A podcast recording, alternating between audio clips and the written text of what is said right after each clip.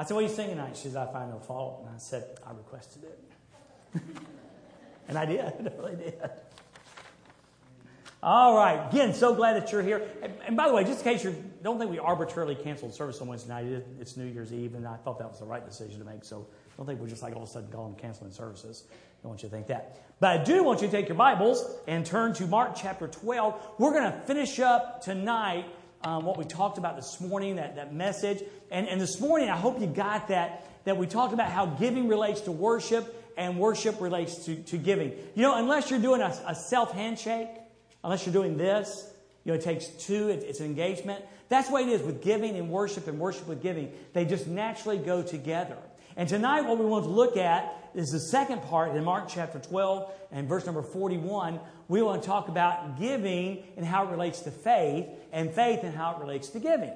And then the last one is, is love and how it relates to giving, and giving how it relates to love. Okay? And, and like I say, it was really cool how God changed that this morning. It was basically the same part we were going to teach this morning, but I really felt the need to do a gospel, a real strong gospel presentation, and uh, hopefully that's exactly what happened this morning. And we hope and pray that someone, perhaps God was drawing into the family or is in the process, they're on that journey toward that star and will know Jesus Christ as Lord and Savior. Now, and what we have in Mark chapter 12 um, is an incredible story. Now, again, look at me get this, okay? Get what God's word is saying tonight. This is for us. Um, you know, Bill, you were saying about it's a smaller crowd, you know, and I said, well, one thing we know for sure, I think we know this pretty well, that everybody who here who wants to be here, and I don't believe in accidents, which means you're here um, by God's sovereign grace, and so that means that God has something for you today and something for me from the Word of God.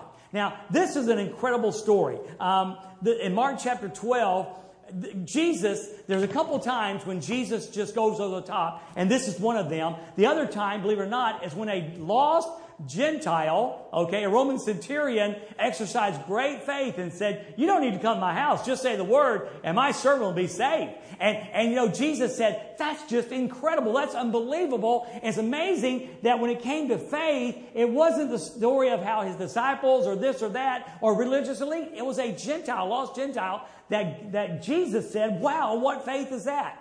And this is one of the other times that Jesus is just blown away, and he's blown away not by a large and prosperous gift that was given, but what would someone say a very, very small gift. And here's the deal. Here's, what you, here's one of the first take homes.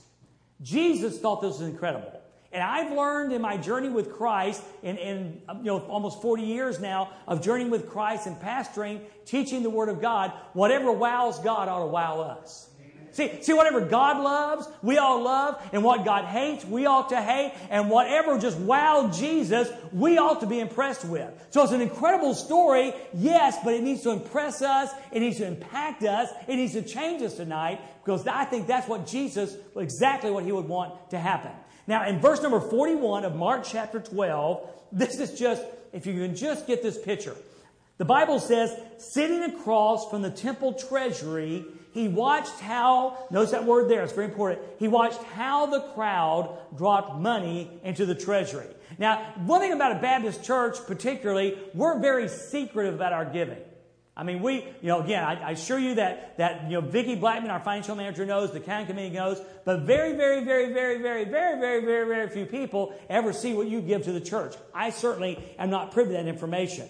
But here is Jesus sitting across from where they would drop their coins in, their offering in, and he's watching. He's watching. It's just incredible to me. It's almost funny. It's all humorous. It wasn't accidental. It's like he placed himself in front of these, these receptacles and would sit there watching how the people gave. Now, this would have been in the court of the women, in, in, the temple area, in the temple court. It had been in the court of the women, and men and women could go in the court of women.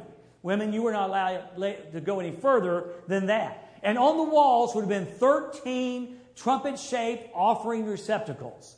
And the people would come and they would put their offerings into these receptacles. I think the key word that we need to focus on first is that word how sitting across from the temple treasury, sitting across from these 13 receptacles on the wall. Jesus is watching. He's watching how the crowd dropped money into the treasury. And then he just adds a little side note gives us this. Mark does. Many rich people were putting in large sums. So there's an important thing to note that one, that it's important Jesus was watching how, but he also noticed that a lot of the richer people were putting in large sums. And that's exactly what you expect to happen. Not because they were generous, but because of the wow factor. The wow factor, not the wow factor of Jesus, the wow factor of, hey, look what I gave. Hey, look, look what I did today. And apparently, the how factor there, how it happened, is they would often go, apparently, they would go and they would give coins so that when they dropped these coins into these um, trumpet receptacles, it would make a lot of noise. There was a lot of pomp, there's a lot of circumstance in the offering that they gave. And I think we need to have a warning there. I really do. Because Jesus is noticing how they gave, it must be important how we give. Now, I want you to go ahead and take your Bibles and look over Mark chapter 6, verse number 1. I'm sorry, Matthew chapter, it's, it's, it's the Matthew chapter 6, verse number 1. Let's look and see, how should we give? How should we give? Since Jesus was watching how they gave, how should we give? And Jesus addressed this on the Sermon in the Mount. In Matthew chapter 6, verse number 1, he says, Be careful not to practice your righteousness in front of people and here's the key words to be seen by them. The, the offering that these people would give, they wanted credit for it. They wanted people to know, look what I did. And so Jesus says, when you practice your good deeds, when you practice your righteousness, be careful that you don't do it to be seen of others. In fact, he goes further. Otherwise, you'll have no reward from your Father in heaven. So if, if it's our practice when our giving to make sure we receive recognition here for it, I hope you enjoyed it because that's it. When, when you get to heaven, there will not be the Father, there will not be Jesus going in the giving department, well done good and faithful servant. If you want your, if you want your recognition here, if you want people to know what you did here, if you say, hey, look what I did here, you won't get what Jesus saying, look what you did there. Okay? Very significant. Come on. Y'all have been to plaque churches, haven't you? I, am not talking about churches need their teeth cleaned plaque. Get it? Yeah, yeah, yeah. No, I'm talking about this pew dedicated, this microphone dedicated, this pull, this roll of toilet paper has been dedicated. You know, people, you know, in honor of. I mean, you go to some churches and there are plaques over everything. People want people to know what they did. And Jesus says, no, no, no, no, no, no. Listen, if you do that, you've got no reward when you come to heaven. Verse, three, verse 2. So whenever you give to the poor, Whenever you do an act of charity, whenever you do something from someone, don't sound a trumpet before you as the hypocrites do in the synagogues and on the streets to be applauded by people. In other words, when you give, don't sound the trumpet. Don't call attention to anything that you might have done. I assure you, they've got the reward. So, when you give to the poor, when you do your act of charity, when you do your act of kindness, don't let your left hand know what your right hand is doing. In other words, what you do for others should be done in secret. It should not be public knowledge. So that your giving may be in secret, and when your Father who sees in secret will reward you. Now, I don't know what that means. I don't, know when the Father says, I don't know how in heaven it's going to work out, but I'm telling you, I know what Jesus is saying. Jesus is saying that, that if we will do in secret here for the kingdom, there'll be a reward there. And if we do publicly what we do here, the reward we get here, the recognition is all there's going to be. That's just what it says. So, so when he's looking, he, he's, this is the guy, this, this Savior of ours is the one who cleansed the temple from the money changers because of the abuse of money that was going on there, uh, the exorbitant exchange rates and all that. So, so that Savior now says, listen, be careful how you give. Because if you are reward in heaven, you can't have it both ways. You can have a reward here and a reward there. You've got to choose one or the other. And you choose the one there by doing what you do in secret. So he watched as these people give, and, and back, in, back in Mark, and they were giving, some were giving, rich people were giving large sums. Now, again, that's to be expected. That's to be expected. Now, about now, someone's going, oh, I don't have to worry about that. Ah, again, spell rich. Does that start with an R? But you've got to keep in mind, guys, listen, in America we are. I'm sorry, in America we are. So many of us, almost virtually all of us. Again, most of us live in the top 4% of the people in the world. A lot of us live, even tonight, in this group, in this crowd, live in the top 1% wealthiest people in the world. We are the rich.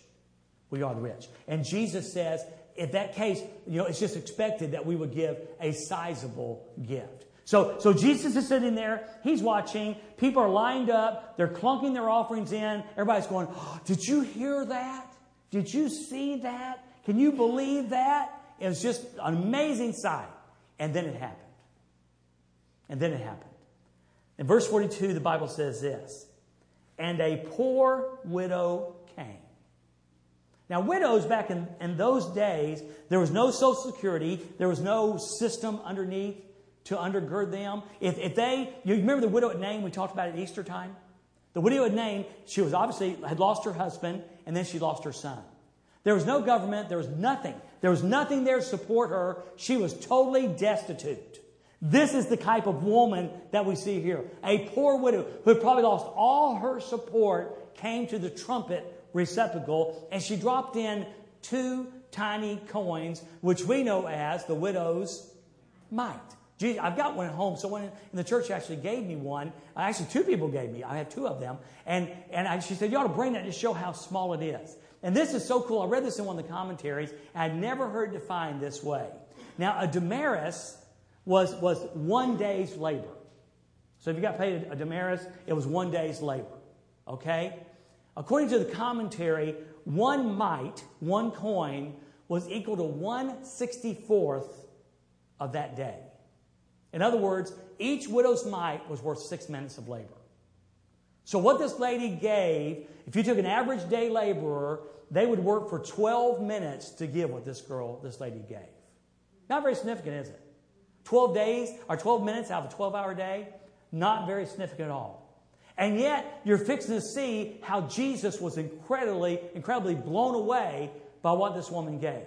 So she drops this 12 minutes of time into the offering receptacle, worth very little. And he summoned his disciples. Now, now they were distracted. I'm sure Judas is over here going, We need to enlist that guy. We could really use his money. You know, Judas is over here. He's got he's taking names and saying, We need them. You know, he had the purse.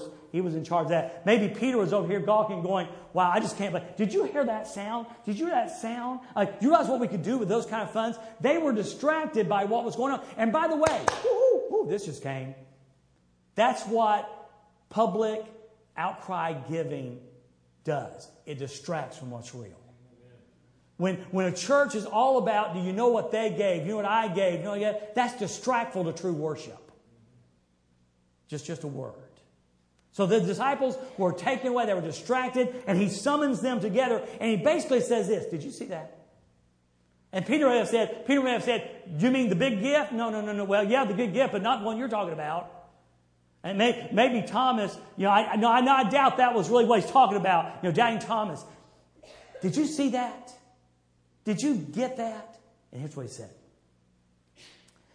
I assure you, this poor widow has put in more than all those giving to the temple treasury. Now, I, I, got to thinking about that, and again, it's not really true in the English, and I did not do a Greek study on it, but he could have been talking one two ways. The first was this she gave, percentagely, of course, proportionately, more than any other giver. Okay? Or she gave more than all the other givers combined.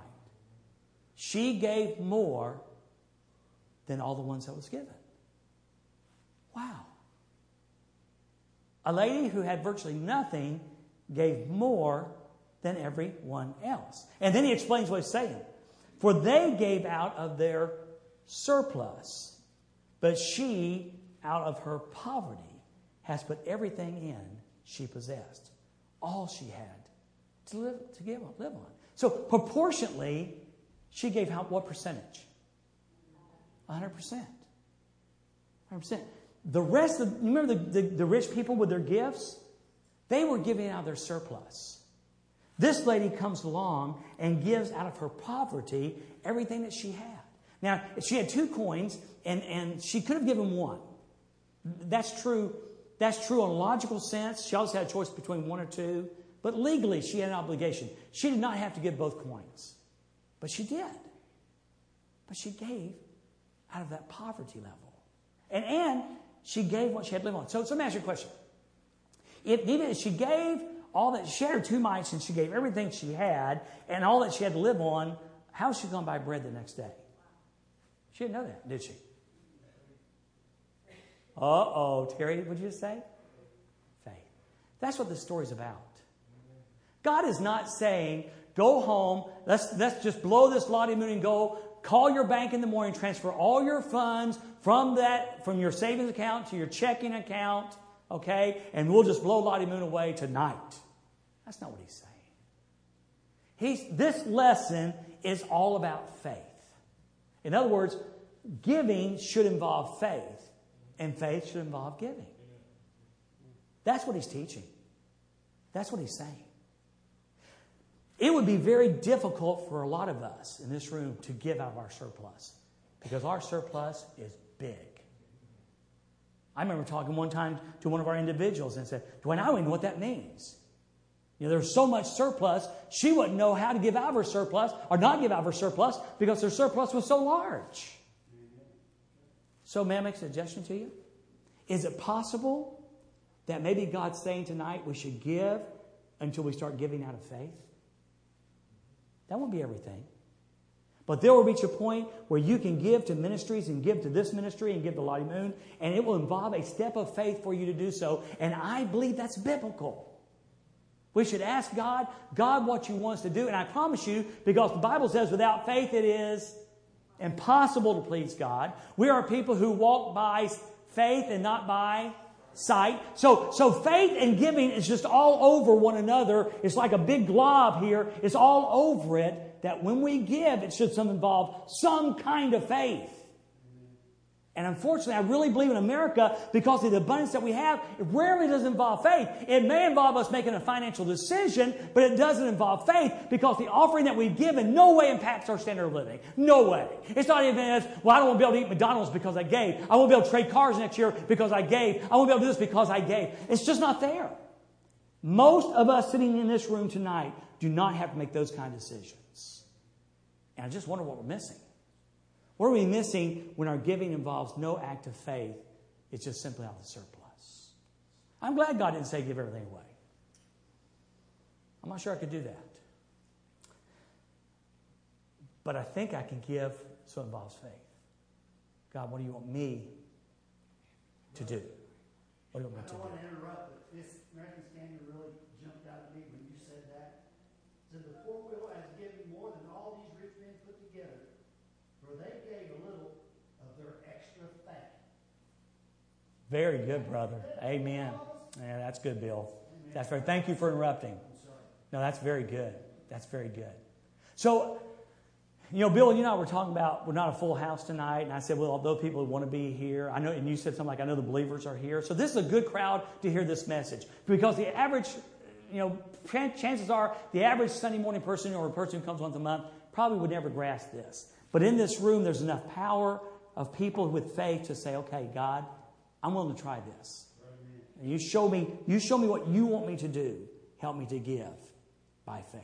So faith and giving and giving and faith are interconnected together. Worship and, and giving and giving and worship are interconnected to, together. Now, the last one is this. The last one is giving and love and love and giving. Now, watch this. It's, this is pretty good. We had the, the, uh, the three magi, the three kings, the three wise men, the 30 wise men. We don't know. But do you remember what I said this morning? They opened their what? You remember? They opened their treasure boxes. They opened, and I said, really? It was their wallets. It was how they carried their, their, their assets around. They opened their wallet, and they didn't dump and give it out. They gave out their surplus, but they also gave in worship. Okay? So, so the wise men gave on one level, but they still worshiped and gave and gave and worshiped. The widow comes along, and Zach contrasts to that and gives everything she has. She opened her wallet and literally dumped it out, all two mites of it. And then Jesus goes, Wow, she gave everything that she had. Now I want to tell you what Jesus did for us. Now, I love it. I don't know who put the verses in Bibles. It was done about 100, 200 years ago, 300 years ago. The guy divided the verses up. But how incredible that it happened to fall on 1 John 3.16. 1 John 3.16. I love this. This is how we've come to know love. So, so John writes and says, okay, we didn't know love. This is how we've come to know love. Now, you remember the illustration, and I'm assuming it's still valid. How they teach a bank teller how to recognize a counterfeit $100 bill. And, and I told you they don't show them this is a counterfeit bill, and this is a counterfeit bill, and this is a counterfeit bill, because there's 8 zillion counterfeit bills. They show them the real deal, the genuine article, Tracy. And that person studies that real deal, and when they study the real deal, they recognize the counterfeit. So John says, This is how we've come to know love. John's going to show us how we can recognize what true love is. Here's what he says This is how we've come to know love. He laid down his life for us. If you want a picture, if you want a portrait, if you want to take the artist's pen and draw a portrait of love, you'll find it on a Roman cross. Where the Son of Man willingly laid down his life for sinners like us. That's what love looks like. And we need that because, come on, we don't recognize love sometimes. In fact, do you remember when you were young and fell in love? And they call it puppy love. Implying, we didn't, listen, I was 13, I may have been heat, but I wasn't in love. I mean, anything, you know, any girl, hey, I love you. It didn't, it didn't take me a month, it took me like two days. I was in love. Well, I had no idea what love was. But then I met her.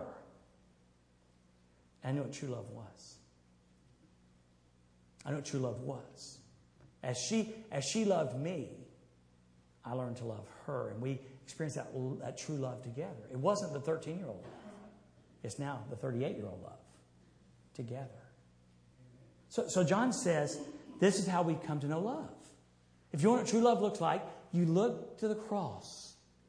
For God so loved the world that he gave. What did he give? His only begotten Son. And he didn't give him to just come, he, he didn't come just to put on a human body. He didn't come just to live a sinless life. He didn't come just to die on the cross. He didn't come just to die on the cross. He came to resurrect and to ascend and promise to come back. What does true love look like? God gave his son for us. For us. Incredible. Now, look what John does. We should also lay down our lives for our brothers. So, so John says, This is how we came to know love. We, we, we looked, and, and John could say, I was there. I, I saw the nails, I saw the spikes. I was standing with his mother when, when he said, uh, Woman, behold your son, and son, behold your, your mother. I was there. I heard these words. I saw this. John was a witness to this. I mean, this is what we know. We know what love is. I saw it on a Roman cross. And then he says, we should also lay down our lives for our brothers. Now, can I just be real candid with you? There ain't one of you guys I go to the cross for. Okay, maybe you. You do cook my clothes, you know, cook my clothes. You cook my clothes and wash my food. no. But John says we ought to lay down our lives for our brothers. And then I almost think he gives us an explanation as if almost explaining what he's trying to say. You know, we might say, John, can you tell me exactly what that looks like? Because I just don't see me taking a bullet for my brother. I just don't see me taking a nail for my brother. Can you tell me what that looks like? And someone like John says, sure. Here's what it looks like. If anyone has this world's goods, and that would be us, and sees his brother in need, but closes his eyes to his need, how can God's love reside in him? Uh, John, what does it look like to be willing to die for my brother? Oh, it's really not as hard as you think. It's being willing to love him enough to give. It's loving him enough to share. You know, for instance, if you have if you have goods, you have world goods, and you see one of your brothers, or and I think almost brother being like a person, and you see a need there, and you have the ability to meet that need, and you do it, that's kind of like laying your life down. But then he, he really puts it in a different term because he says, but also this, it means you've got the goods. And gosh, boy, America, there's enough Christians in America to fund every missionary who wanted to ever go. The problem is not there's no money, it's the problem we just won't let go of it. It's the truth. So, so he says, it's like you got the, we got the goods, and you know the need is there. You know the need is there. But look how the Holman Christian Standard words it. But closes his eyes to the need. It's not that he doesn't see the need. It's not that he doesn't know the need exists. He goes, What need? I don't see a need. Then he says this How can God's love reside in him? I mean, God so loved the world that he gave, and we see a need and we close our. What if God has closed his eyes on us? What, what if God had said, I see the need, but there's no redemption because the price is too high? The cross, the pain of the cross is too hard. Aren't you glad he didn't close his eyes? He didn't. He gave. And John says, this is what it looks like to lay down your life for your brother. You, you have the ability and you choose and you choose and you choose to use what you have to meet that need. Giving, love, love, giving. It's just the way it is. Way it is. And if we don't do that, how in the world can we say God's love abides in us? It's almost like it's a rhetorical question that demands a no answer. It can't. And yet in America, it's worse now. I can't remember what the number is. It was, you know, 10% of the people give 90% of the gifts. It's worse than that now. It's like, it's like 7% give 93%. You know, missions, the missions fund. Again, Judy, I'm proud. I'm glad. Yay. That we can say that we're number four, number five, whatever we are in Lottie Giving. But Judy, what about those large, large churches that are in Illinois? I'm not pointing, I'm not going, yay, Dorrisville. I'm just saying. How is it that churches, how is it that we as individual believers in Christ can hold so tightly to what we've got while people are dying and going to hell? How is that possible? That's a real struggle, isn't it? It doesn't make a lot of sense. There are missionaries who want to go on the field, but they can't go because they can't be funded.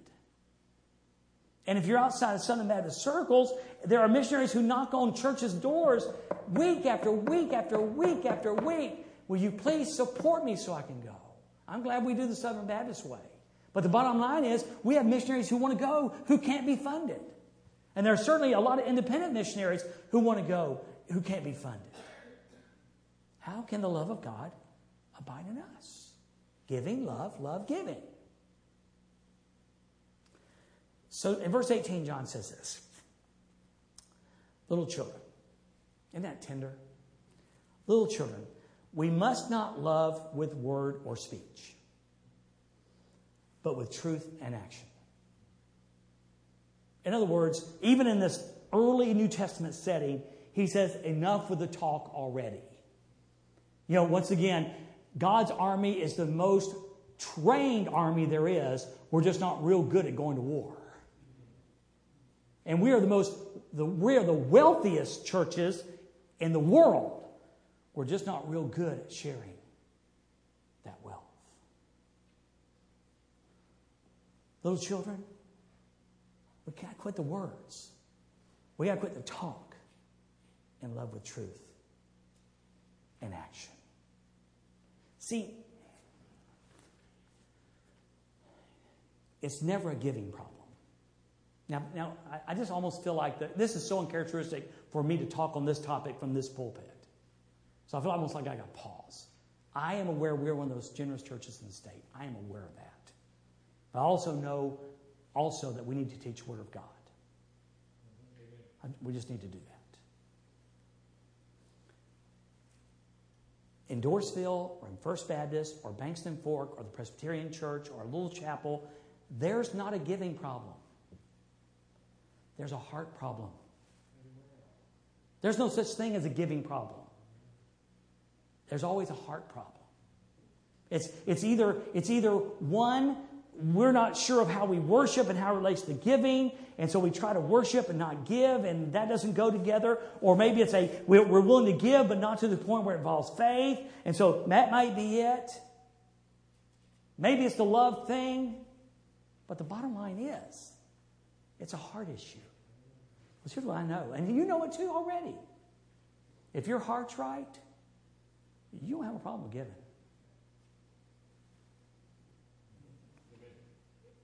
I mean, I'm, I'm not, I've heard of people, um, I can't afford to give, I won't give, there's Blake, look, I'm not going to give, okay? But I've never met a person with a really, really good heart, sold out to God, surrendered heart, who has a giving problem. It's a heart issue.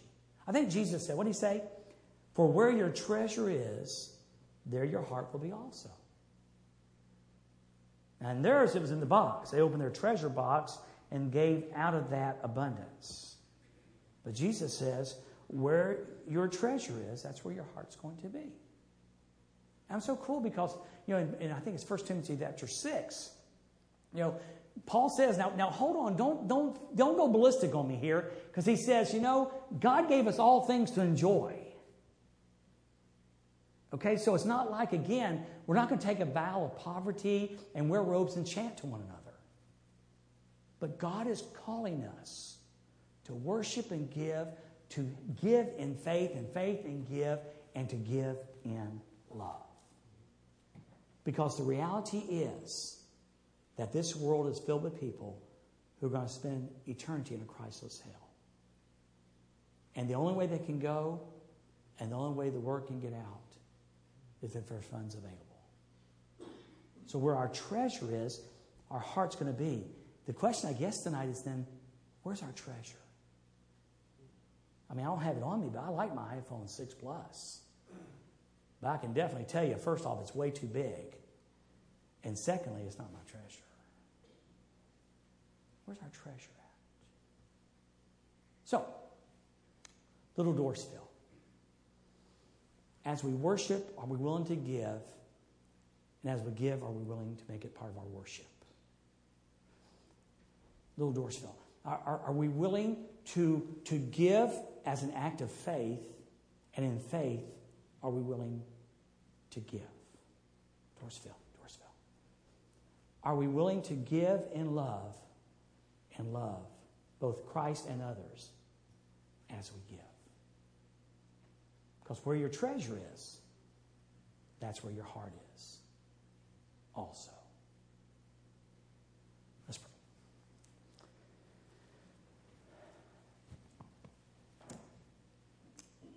Thanks for your word, God.